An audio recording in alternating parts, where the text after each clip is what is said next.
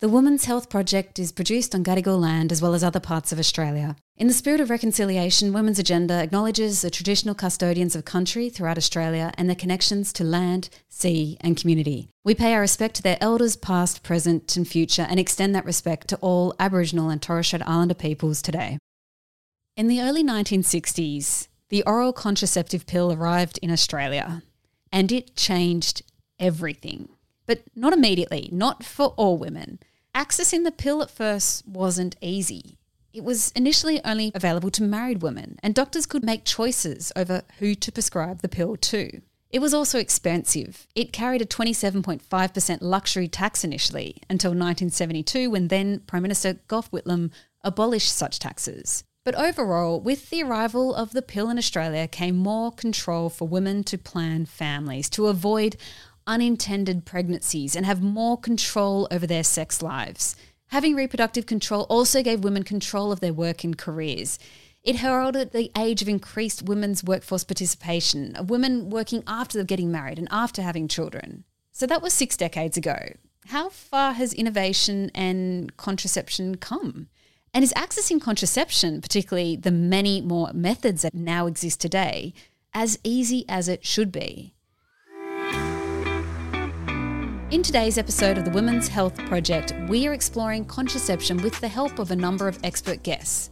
This series is made possible thanks to the excellent support of Organon, the recently launched pharmaceutical company for women. Thank you for listening.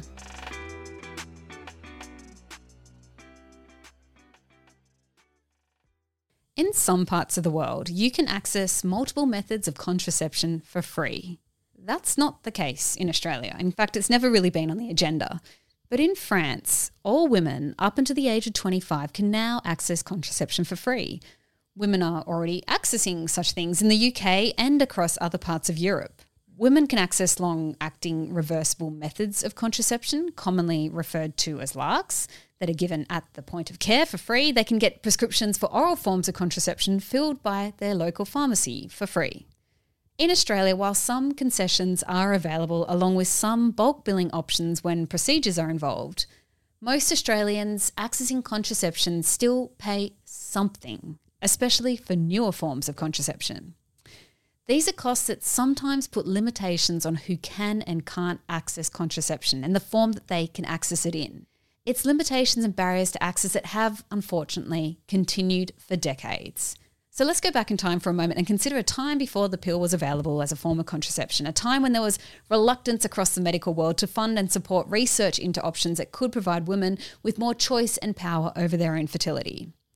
It took women to get the very idea of contraception firmly on the agenda. It was women who brought it to the public conversation, and in many cases, it was women who funded the research. One private philanthropist, Katharine McCormick, is credited with funding much of the research done by Gregory Pincus and John Rock, the creators of the pill. The first trials started in 1954. But even once the first pill arrived in Australia, it was still only available to a certain kind of woman. She was expected to be married and she needed to have access to a doctor who would decide whether or not she could receive the pill. It seems crazy now to think that single women couldn't access the pill, or even to think about the power doctors had in determining who they would write prescriptions for. But barriers still persist today for accessing contraception, particularly when it comes to education and just what we know about the kinds of options that are available. Marie Stopes lists 15 forms of contraception on its website. Many of us think condoms and the oral pill when thinking about contraception, but there are more methods, including implants and vaginal rings and IUDs, injections, and more. The problem is we don't always have all the contraceptive options discussed with us. This is Dr. Catriona Melville, a specialist in sexual and reproductive health and the Deputy Medical Director of Marie Stopes Australia. She says there is a lot of room for education around contraception and that's education of the people that are looking for contraception so they may not be aware of all the choices that are out there. And you know also um, the, the correct knowledge and science behind side effects or the kind of processes for insertion and removal. There's a lot of myths surrounding contraception.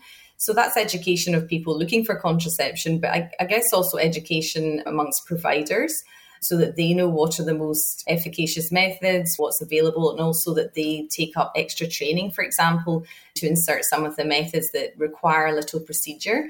So, education and sort of information, I think, is definitely a barrier. You also just have geographical access issues. So, for example, if you're living in a rural area, um, small town with um, one doctor who doesn't fit an intrauterine device, and that's what you want, it can involve many hours of travel to a metro area to get that device fitted. That may be really tricky with your work or your family. So there's those kind of practical barriers, and they're definitely, as with most things in health, they're exacerbated if you live in a rural or regional area. Professor Danielle Mazza focuses her work on breaking down barriers, particularly when it comes to information around contraceptive options. She's passionate about educating women on contraception and giving them as much information as possible to ensure they have all the knowledge they need. Unfortunately, there are a lot of barriers inherent in that. You know, for the majority of women, it works pretty well. But for women who have special needs, who are disadvantaged, it can be problematic because in Australia, general practice is generally fee for service, which means that there are cost barriers often, not only towards the consultation where you receive the information, um, but also if you're going to have a procedure, you choose a contraceptive that requires insertion, there may be costs for the insertion of that device. There are also costs within the pharmaceutical benefits scheme, particularly because a lot of contraceptives in Australia are not on the pharmaceutical benefits scheme, particularly many pills in the range that we have and are on private prescription. So I guess cost barriers are a critical one. The other barriers is just kind of access to health professionals. And I guess in primary care, we're moving more and more towards a team based approach where nurses uh, deliver care, pharmacists can also deliver care, and other health workers in different settings, like Aboriginal health workers. So I think cost and access are the main issues that make the whole kind of seeking out of contraception potentially hazardous. but I think things are improving all the time, and um, particularly with the feminisation of general practice, many GPs out in the community are providing an excellent service, and part of it is also about women finding a GP that's good for them. Dr. Deborah Bateson is the medical director with Family Planning New South Wales. She urges those requiring contraception to get as much information as they can and to get that information from credible sources that are evidence based we know there's a lot of misinformation on the website. So I think that's one of the things. But it's making sure that people are aware of all the different options and the new options. And it's all too easy to keep going back to the doctor and getting another pill script, but not be aware that there's actually a lot of innovations and, and actually recently some new products on the market. So it's about understanding, you know, just having that information that there are other things and that they may suit you well. And what suits you when you're, you know, 20 may be very different to when you're in your 30s. Maybe you've had children, maybe not. And, and then again in your 40s and even early 50s sometimes. I think, you know, we can always, always, all of us strive, you know, to improve our communication, improve information giving. And I think, you know, obviously GPs very, you know, they've got a lot going on, uh, but it is important that we all stay up to date with the latest developments and we do have that information. And maybe, you know, it's not about just giving all that information in one consultation. Sometimes you can go away with information, work out what, what's going to suit you. But I, uh, certainly some of the evidence, the research that we've done has shown that sometimes, you know, women can feel a bit dissatisfied and, and feel that they're perhaps not always getting all that up to date, latest information. And again, it's not just about putting it on women, of course. You know, I'm saying here, you know, arm yourself with information. I mean, that's a really important thing. Improving, you know, that health literacy around different contraceptives is really important. But it is important that you get that information from your doctor as well. A woman may make a decision look, this particular type of contraception is going to be perfect for me. But where she lives in her particular town, you know, we know it's more challenging rural areas, there may not be anyone to actually put in an IUD, for instance. They may not have had the training. And I think these access barriers are real.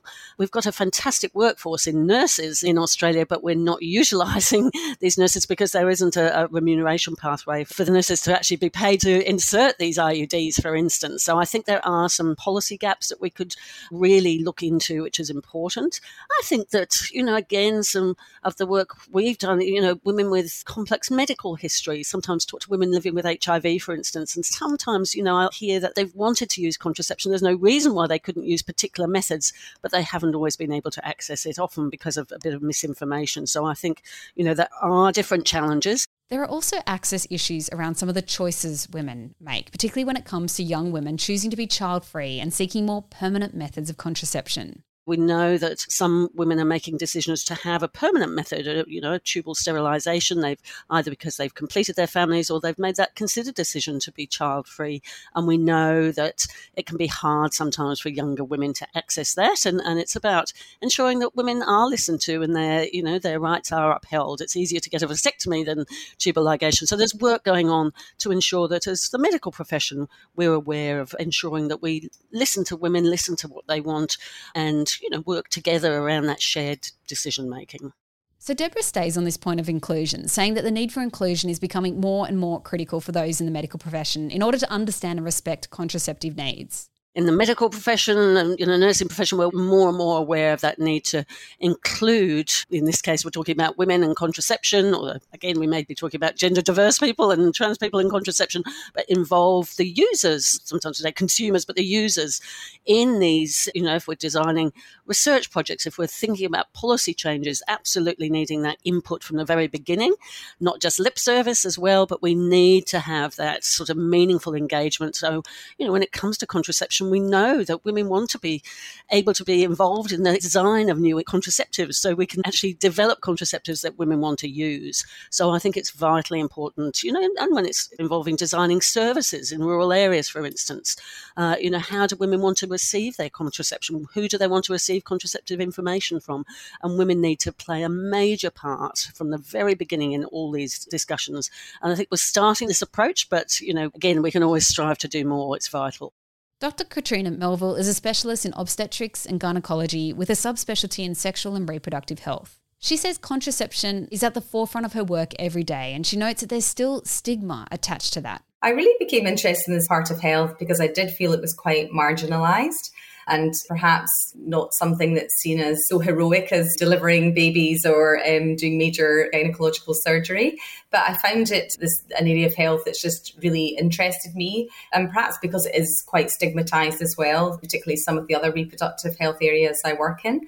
But it's also incredibly rewarding when you have sort of healthy clients who you're just helping to sort of fulfill their potential by enabling them to have good methods of contraception or to look after their reproductive health in other ways. I asked Catriona in what way she sees contraception as being marginalised, and she said it comes back to the fact that it's still something you have to pay for in Australia. Meanwhile, a number of new contraceptive methods introduced over the past few years are still not listed on the PBS here. If you can't control your fertility, you can't really control much else in your life. It's still quite astounding that in 2022 we don't have free access to contraception we kind of try and deal with the aftermath of people not having adequate contraception instead of perhaps trying to sort of put in public health measures so that people actually have access to contraception they want.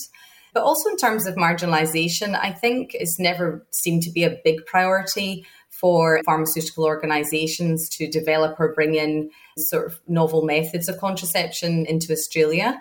I suppose the licensing uh, process is quite bureaucratic and expensive. So, generally, some of the methods that we've had approved in the last few years have been more along the lines of new oral methods. But in other countries in the world, there are methods available that we don't have here, for example. So, it takes quite a long time to get a new method in Australia um, and to get it approved. There's another side to this male contraception, something that goes beyond condoms and is less permanent than a vasectomy. We're constantly learning about new innovations and research in this space, but there's ultimately not much investment occurring to shift things enough for men to take on this load. Is it realistic to ever think that we will have other options in this space? I think the ideal would be that in a heterosexual relationship that both partners took responsibility for contraception. And the reality is that in many relationships there is not an equal power base and there is not equal knowledge or understanding of these issues. And so the onus often falls on the woman. I guess the other issue, though, to think about is that many contraceptive products actually have different benefits for women And so the choice of product naturally tends towards the woman. So, for example, if a woman has very severe period pain, then she can talk about that in the context of contraception with her doctor and choose a product that helps her to improve the period pain.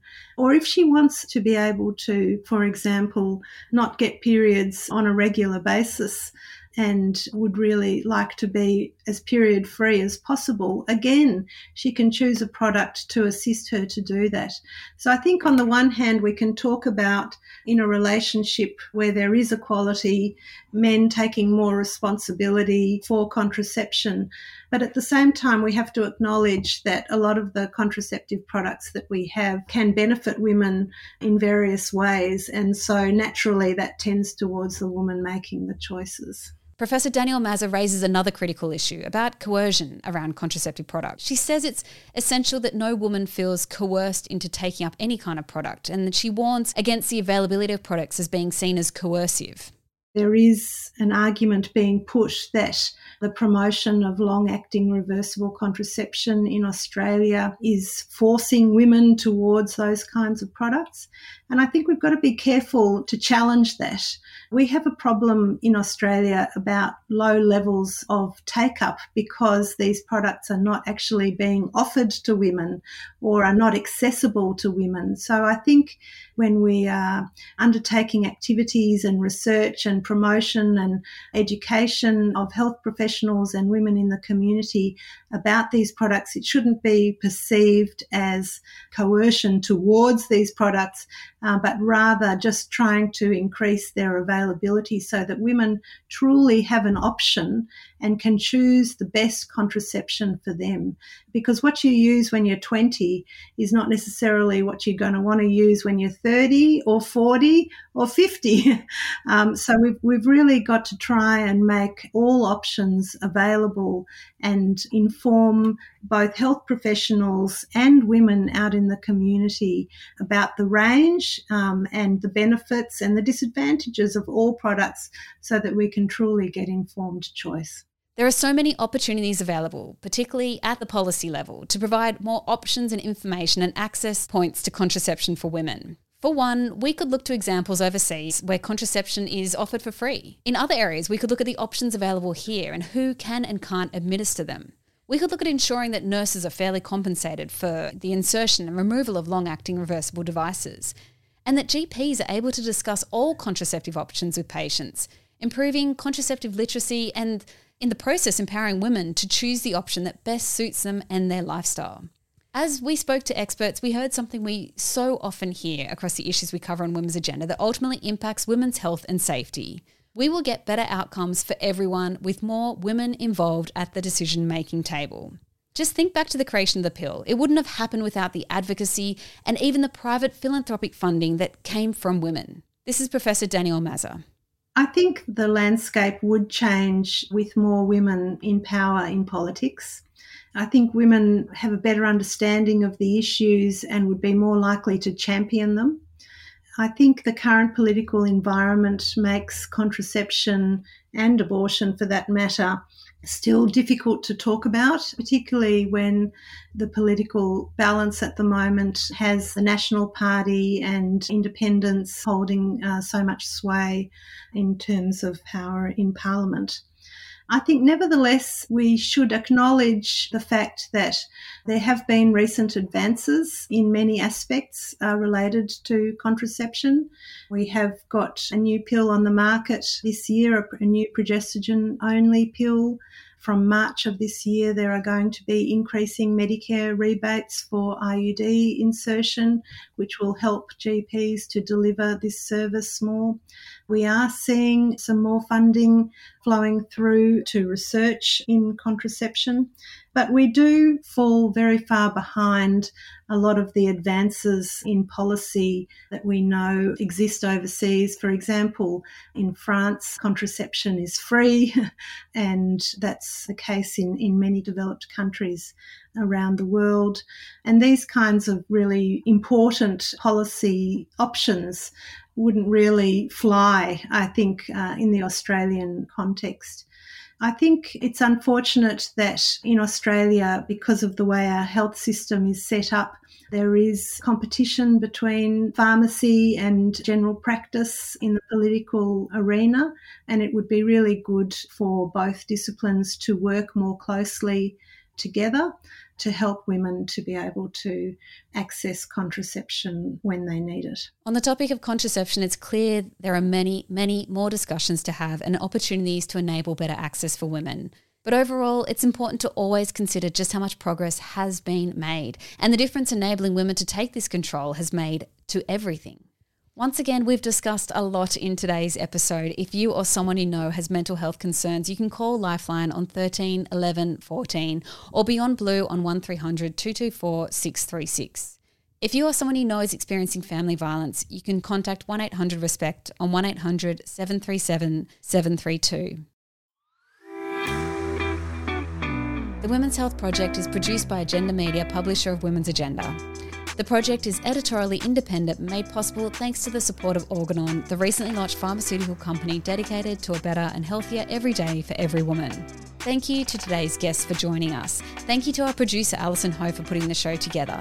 If you did like the show and you made it this far, so I think that you did, you can help us out by leaving a review, which really helps others to find the show. You may also want to go back and check out previous episodes and subscribe to the feed. Thank you for listening.